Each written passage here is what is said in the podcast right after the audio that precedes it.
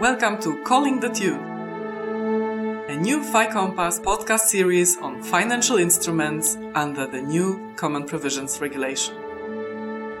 My name is Anna Zurek and I am part of the fi-compass team at the European Investment Bank. Our recovery plan will help us turn the challenge of the pandemic into an opportunity for recovery led by a green and digital transition. The words of the President of the European Commission, Ursula von der Leyen, are a good summary of why we are all in the business of shared management financial instruments. In this final episode of the podcast, I am joined by Oana Dordain and Ieva Zālīte from DG Regio, European Commission, to discuss the payment, publicity, reporting, and auditing requirements for financial instruments under the new CPR. Oana, Ieva, welcome back. Thank you, Anna. Hello, everybody. We are very happy to be here, Anna. Ieva, the new CPR sets out the procedure for submitting payment applications in relation to financial instruments. Could you take us through those procedures? What is new? In fact, we changed the rules completely. The purpose of these changed rules is to simplify the payment application process and to align it with the actual implementation on the ground. So if we look at the current arrangements in the current programming period, instead of a number of tranches uh, that uh, the current rules envisage, for the future, there will be only one advance payment. So this means that the managing authority will include in the first payment application the amount up to 30% of the program resources committed in the funding agreement and also paid to the financial instrument. The fund manager will have a certain level of liquidity to start the implementation. And afterwards, for each euro incurred as eligible expenditure, member state will be able to ask from the commission reimbursement with the next payment application. And of course, with each payment application, the managing authority has to submit an annex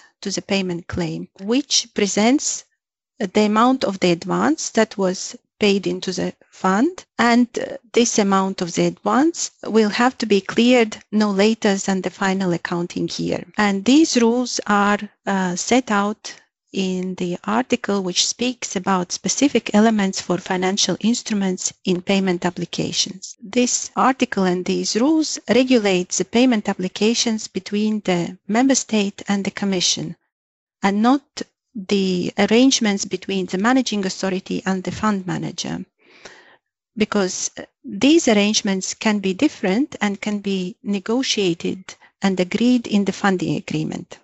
And the procedure is different for the case that the managing authority implements a loan or guarantee financial instruments directly? Yes, indeed. In the situation where the managing authority implements financial instruments themselves, as you said, loans and guarantees, in those situations, the expenditure can be claimed to the Commission as soon as they are incurred. This is the same situation as we have in the current uh, programming period. Now let us turn to publicity requirements related to shared management financial instruments. Oh, Anna, I think that the new approach is very much policy driven for the European Commission. Correct, Anna. Yes, the publicity requirements are of utmost importance for the European Commission. The importance for the Commission of these requirements can be seen in the last paragraph of this article on responsibilities of beneficiaries, where it is envisaged that the managing authority has to apply measures up to cancelling 3% of the support from the funds to the operation concerned if these requirements are not respected. As the Commission, we hope that this paragraph will be never used, as we think that all citizens attached to the EU understood how important communication and publicity are to fight disinformation and manipulation against EU. So, in order to ensure EU support is visible to all stakeholders, what are the requirements for financial instruments under the new CPR?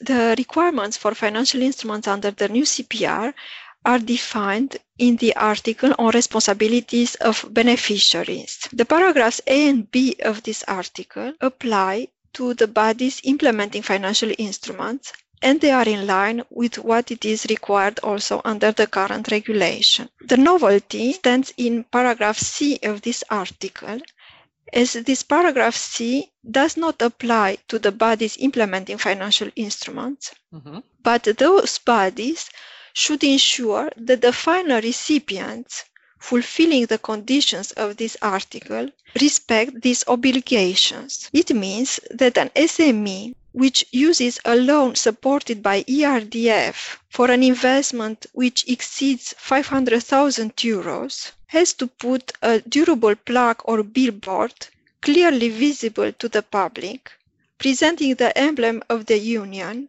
close to those investments when there is a physical implementation. Paragraph D also applies to the bodies implementing financial instruments, and also paragraph E when the financial instrument operation is above 10 million euros. This is indeed a great way to enhance visibility to the public that EU resources are being used for projects. And let's move on to reporting. Ieva, what are the new rules on reporting? information about the progress of implementation of financial instruments is uh, important not only to the managing authority but also to the commission therefore reporting and monitoring is an important aspect of implementation so that the data that the managing authority reports to the commission gives us a lot of information about how the money is spent how fast it is spent and in which policy objectives it is spent to make this reporting process easier from the point of view of the managing authority, so for the future regulation, we wanted to simplify these reporting requirements, which are defined in the article speaking about transmission of data to the Commission, and the article envisages a joint transmission of data both for grants and financial instruments. So the purpose of this article is more frequent and more accurate data, and it also sets a more streamlined collection of data for all forms of support, including on financial instruments. In practice, it means that we ask the managing authority to report more frequently, but we ask for less data in terms of quantity. We no longer ask to report the same data in different reporting uh, modules. And um, from this point of view, we expect this exercise will result in uh, more accurate and more um, reliable data when we aggregate them to present our policy is performing. In terms of um, deadlines, the information both for grants and financial instruments have to be submitted five times a year. So we try to ensure and to get closer to this reporting of real time data, then the managing authorities have to report on the indicators.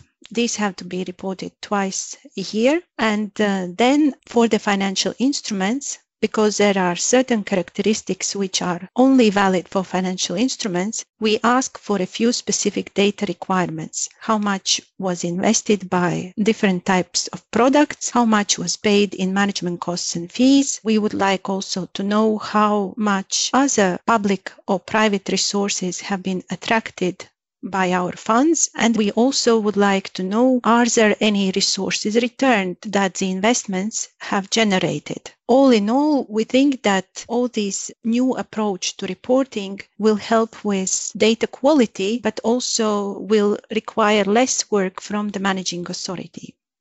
So, if I understand correctly, more frequent reports, but less data and better data quality. And regarding auditing of financial instruments, what are the new rules and where in the CPR can our listeners find them? The audit was really, really simplified for financial instruments in the new programming period. Mm-hmm. This comes first from the overall simplification for audit, also for grants, as the management verifications and audits will be risk based for the future. In addition, there is a specific article on audits of financial instruments, and there you can find some even more simplifications. It is clearly written that there cannot be any on the spot management and verifications at the level of final recipients, as it is the case in this programming period. There is also a very important simplification related to the reliance on the controls which are already done by external bodies and this reliance can be for the managing authorities in the scope of the management verifications and also for the audit authorities. Finally, we have already covered a lot of topics related to the new CPR in this podcast series, but there might be a few novelties that haven't yet been featured. Oana, Ieva, are there any other provisions that you would like to highlight to our listeners?